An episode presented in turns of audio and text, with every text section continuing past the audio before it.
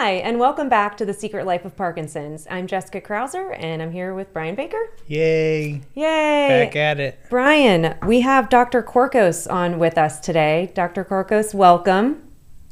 Hello, both of you. How are you? I'm very well, thank you. Very honored to be here. I am super excited because you are going to talk about the SPARX3 trial, which we'll get into in just a moment. But before that, can you introduce yourself, give us a little bit of your background?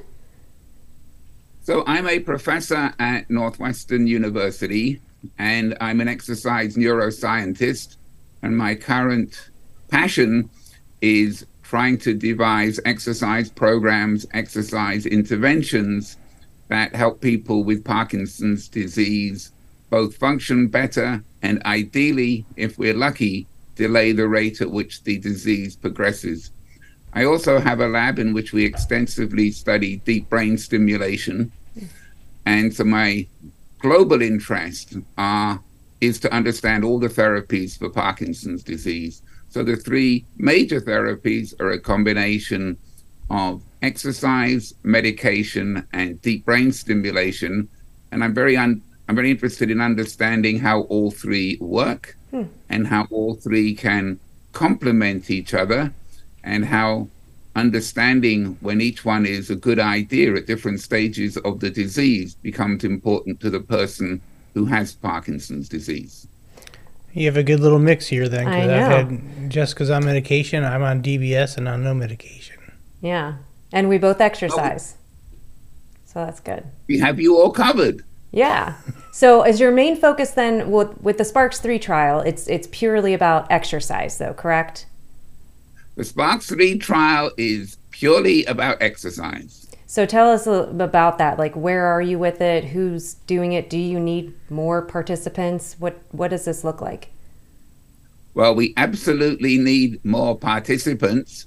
One of our stellar exemplary sites is at Ohio Health. They have already randomized several people. I had the privilege of talking there a few months ago, and it's a wonderful place to get help and treatment and understanding of Parkinson's disease. We have 25 sites across the USA and Canada. We randomized 156 people out of a target of 370. So if you look at the exercise guidelines from the CDC, from the World Health Organization, from National Institute of Health, they're all very clear. All of us, with or without any disease, should be doing endurance exercise. This is very good for your cardiovascular system, your cardiopulmonary system. It's good for blood flow. It's good for getting oxygen to the brain. It's just good for you. And in fact, I'm quite sure Jessica would not disagree, since Jessica is an elite runner. I wouldn't say elite runner, but that's okay. Well, she looks to me like she is an elite runner. Thanks. So the guidelines are that one can exercise at a moderate intensity. Think of that as an intensity that you can hold a conversation at. Okay. So if you went out walking with a friend, a colleague, or Brian, Steve, Jessica, and you were having a conversation like this, you could be getting your heart rate up to, say, 65% of your peak.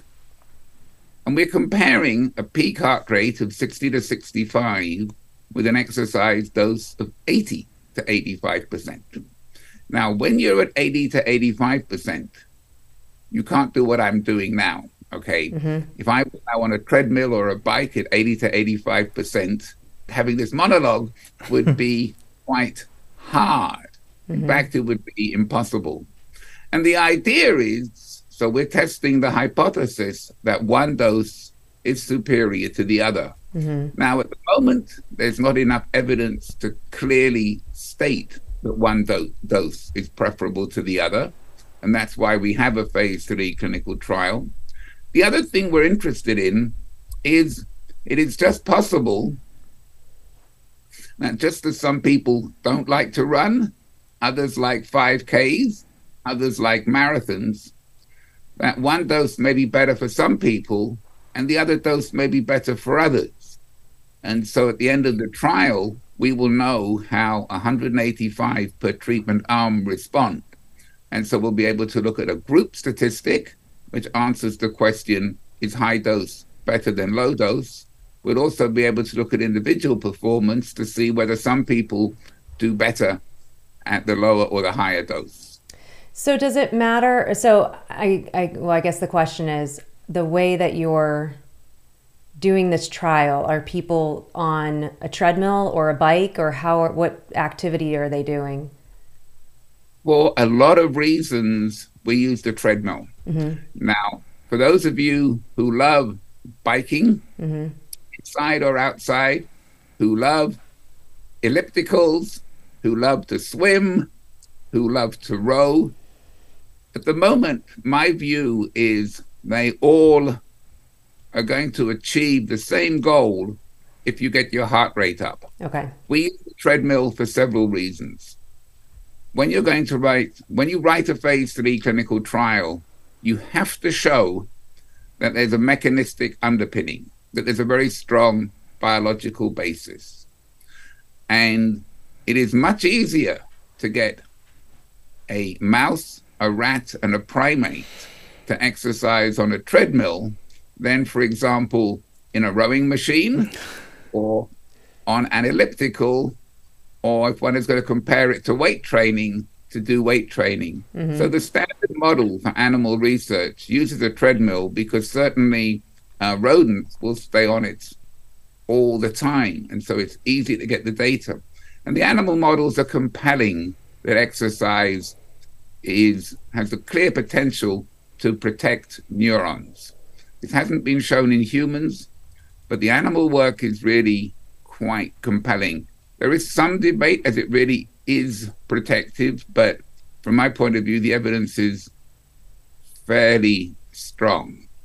So how long has this study been going on, and when is it supposed to be, I guess, wrapped up, or when are you looking to have outcomes? Well, we started a couple of years ago, but as I'm sure you all realize, COVID-19 slowed us down a lot. Yeah.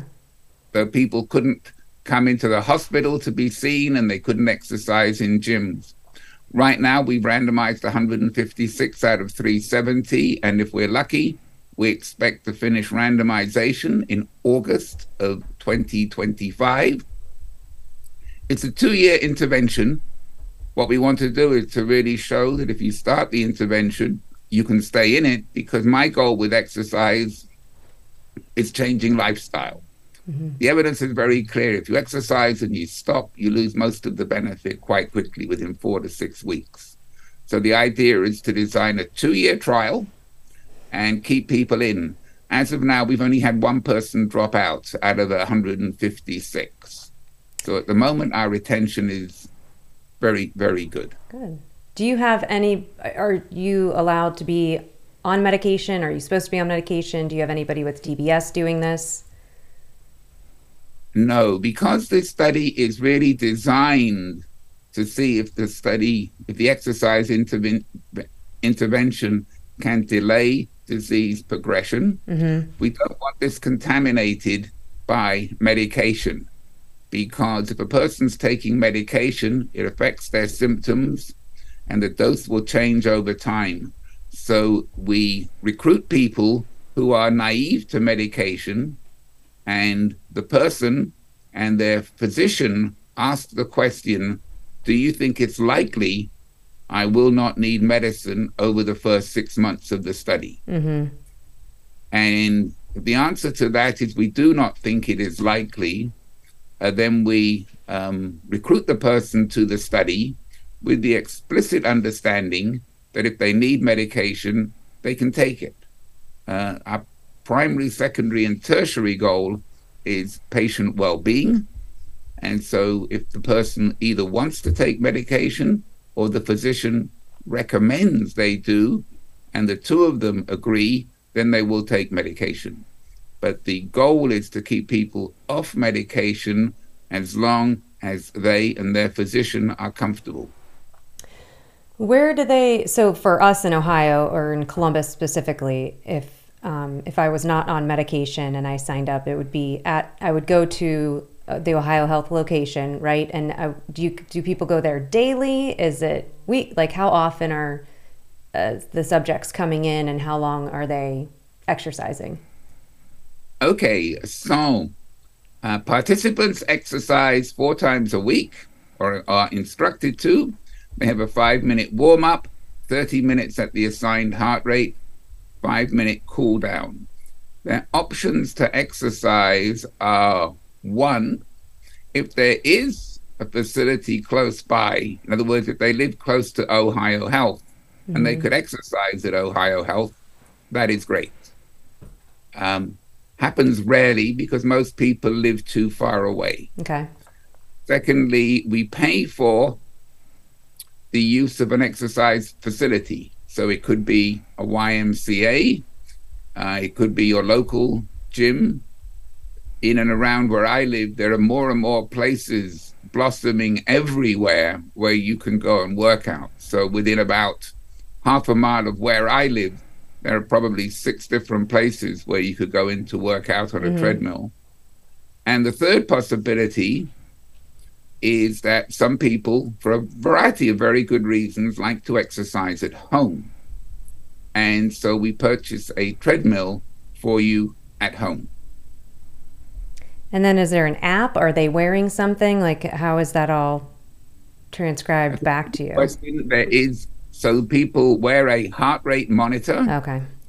And that measures your heart rate, because since it's a dose response study, we need to make sure at the end of the study that the 2 treatment arms are exercising at a different dose. Mm-hmm. If you're interested in the study, we have a website, SPARX3.com. If you're not interested in the study, still go to SPARX3.com, because if you go towards the end, you'll see a whole bunch of really lovely dogs. So we have lots and lots of canines supporting all the people working on SPARX3. And one of the nice things about Zoom is you get to learn basically how people live at home. And of course, the dog comes along and helps the investigator. So we've got beautiful pictures of wonderful dogs. So it's worth going to the website for more than one reason. That's great. I know we talked about this briefly when you were in Columbus speaking at the Ohio Health Symposium, but just to refresh my memory, the outcomes that you want to see from this study is that obviously we want to show that exercising at a certain rate, you're getting your heart rate to a certain level, is beneficial and will help delay the disease, the progression of Parkinson's disease. But with that outcome, then what do you do? Is this for, selling it into companies or insurance companies so that they can pay for us to exercise because we have to in order to alleviate further medications? Like, what do you do with the outcome? Yeah, that is a very clever question. I'm an optimist, so I'll give you my most optimistic answer, okay? Uh-huh. First of all, only 28% of Americans get the required amount of exercise.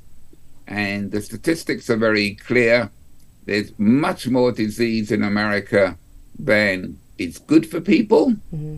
Be it diabetes, various metabolic disorders, and many of those are related to lifestyle. And so the goal here, first of all, is to help people with Parkinson's disease change their lifestyle. Mm-hmm.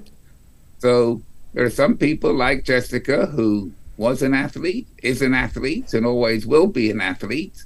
There are some people, many people out there, for whom the E word, exercise, the E word is not a word that is particularly liked. So we can use words like activity or anything which is fun related. Mm-hmm. My primary goal is to provide enough evidence that it really almost jolts a person. So I'm acutely aware that upon receiving the diagnosis of Parkinson's disease, it's a life-changing moment. Mm-hmm. Okay, and The idea is to have so much compelling evidence that people who haven't adopted a healthy lifestyle change. Okay? Mm-hmm. I'm working on a book with Christine Meldrum out of Iowa, and in it she has example after example after example of people who, for example, were either in a wheelchair or a walking stick, drank the Kool-Aid and really did change their life. That's awesome. I understand also that exercise can be expensive. Health clubs are expensive. And to begin with, it really is good to have somebody who can help you through. So the second goal is to work eventually with insurance companies. So phase 3 clinical trial is the top of the clinical trial food chain. Mm-hmm. And so this provides quite clear, definitive exercise evidence. And therefore, the hope is that insurance companies will appreciate that it is to their advantage to keep people in good health. And so there is a cost to medication over time. There's a substantial cost to DBS over time. And the fewer people who have DBS and the lower the use of medication, the better, all other things being equal. I'm working with a colleague at Intermountain Health in Utah, and they have what is called a values-based health system, mm-hmm. where the reward is to keep the costs low. And my colleague, Dr. Kathleen McKee, is basically implementing her health care of her patients around the same principles we use in SPARX3. So I am quite confident that the exercise message will get out. I am confident that a number of people with clear evidence will change their patterns of behavior. Mm-hmm. I am confident that certain healthcare systems will benefit fully. Am I confident we'll get all insurance companies on board? Well, Jessica, I think with your charm and lobbying, we will get all the healthcare systems on board. So my confidence has just gone up even more. Right. Especially, I have to tell you, I work for a pharmaceutical consulting company. So as long as I keep that gig going, we'll see if we can make any traction with getting to payers and telling the right story so that we can get something like that in the future, because that would be awesome. Well, I'm certainly happy to meet anybody who will listen. I have all the data. There's a lot of economic data behind there. Mm-hmm. One of the programs which I'm particularly I would say fond of, for want of a better term, is Silver Sneakers. Mm-hmm. So there are systems or programs whereby people are encouraged, rewarded to maintain their health. Yeah. And you know, at some level this is going to have to come, because if you look at the total expenditures on health now, they are astronomical. You project out 30 years and they are just not sustainable. And it's partly because the population is aging, and associated with aging are comorbidities. And mm-hmm. so change have to happen. It's really only a question of time. Are there any other studies that have done this yet before, or something similar to what you were doing, or is this completely new to the industry?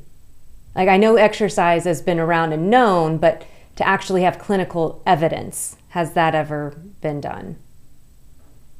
Yes. Okay. So just like, I walked you through the importance of animal studies. Mm-hmm. You've also have to have studies on humans to go to phase 3. Yep. So if you look through the literature, there have been treadmill studies, but they've tended to be short, but they've been beneficial. And the other thing to mention about treadmills, one reason why we tend to use them, apart from the fact that they're very good to get your heart rate up, is that they do help your walking. And so part of having Parkinson's disease is that your gait may decline over time. A walking exercise not only is helping your cardiovascular system, it's also helping your locomotor system. Mm-hmm. So there have been many small treadmill studies. The most eye-catching study was performed by Angela Ridgel, working with Jay Alberts. And this was a cycling study back in 2009, and they showed striking benefits of cycling on reducing the signs of Parkinson's disease. Oh, wow. And you go to many places now, there are cycling programs everywhere for people with Parkinson's disease, and they're very beneficial. In 2018, I was involved in publishing SPARX2. That was a phase 2 clinical trial. Okay. So the important thing here to know is that you've got to go slowly. So SPARX3 is very expensive. Mm-hmm. It will cost eventually the taxpayer probably $30 million. And the NIH doesn't want to spend that amount of money without having a probability of success. Now, many studies do fail. Right. And as you get a bigger and bigger study, there are many reasons why studies fail, but the idea is to only go to phase 3 when you've got a lot of evidence mm-hmm. behind you. And this is no different to being in the pharmaceutical right. industry, where they start with phase 0 and phase 1. And at that point, it is only primarily about safety and tolerability. Mm-hmm. One doesn't even worry about efficacy, because if a drug is not safe, then it doesn't matter how good it is, it's just not safe. And if the side effects are intolerable, and then you build up to phase 2, and then when everything is looking good, when you've got a drug with a signal, side effects which are low and are safe. It's no different here. So the nice thing about exercise is that its side effects are few. Now, certainly for those of you who run, yes, you can have the odd muscle injury. Mm-hmm. Side effects of exercising are very, very few, and the benefits are immense. Yeah, absolutely. Great. Well, this was awesome. I love the work that you're doing. I'm super excited to see how this comes to fruition and how this will change the lifestyle of so many people living with Parkinson's. So thank you again so much for explaining the depth of SPARX3 with us. I appreciate it. We appreciate it. Well, it's a real pleasure. I came out to Ohio Health earlier this year. Always happy to come to Ohio, where the medical treatment is just first rate. Well, we'll be sure to have you back again soon, I'm sure. So in our last 30 seconds, we'll leave you with this. If you haven't already, please go to SPARX3.com. We'll leave the website up here for you, but SPARX3.com to see if this is something that you would like to participate in, as it's a great study to get us all moving, keep us active, and hopefully delaying this disease and delaying its progression. As always, consult with your doctor and stay tuned in for next time. Thanks so much. The Secret Life of Parkinson's is produced by Melissa Carlson and Steve Brandenburg. To contact us, email info@thesecretlifeofpd.org. The Secret Life of Parkinson's is not responsible or liable for any medical advice, diagnosis, course of treatment, or any other information obtained through this podcast. The information provided by The Secret Life of Parkinson's is not intended to be a substitute for professional medical advice, diagnosis, or treatment. Never disregard professional medical advice or delay in seeking it because of something you heard on this podcast. You are encouraged to consult a physician for a definitive diagnosis.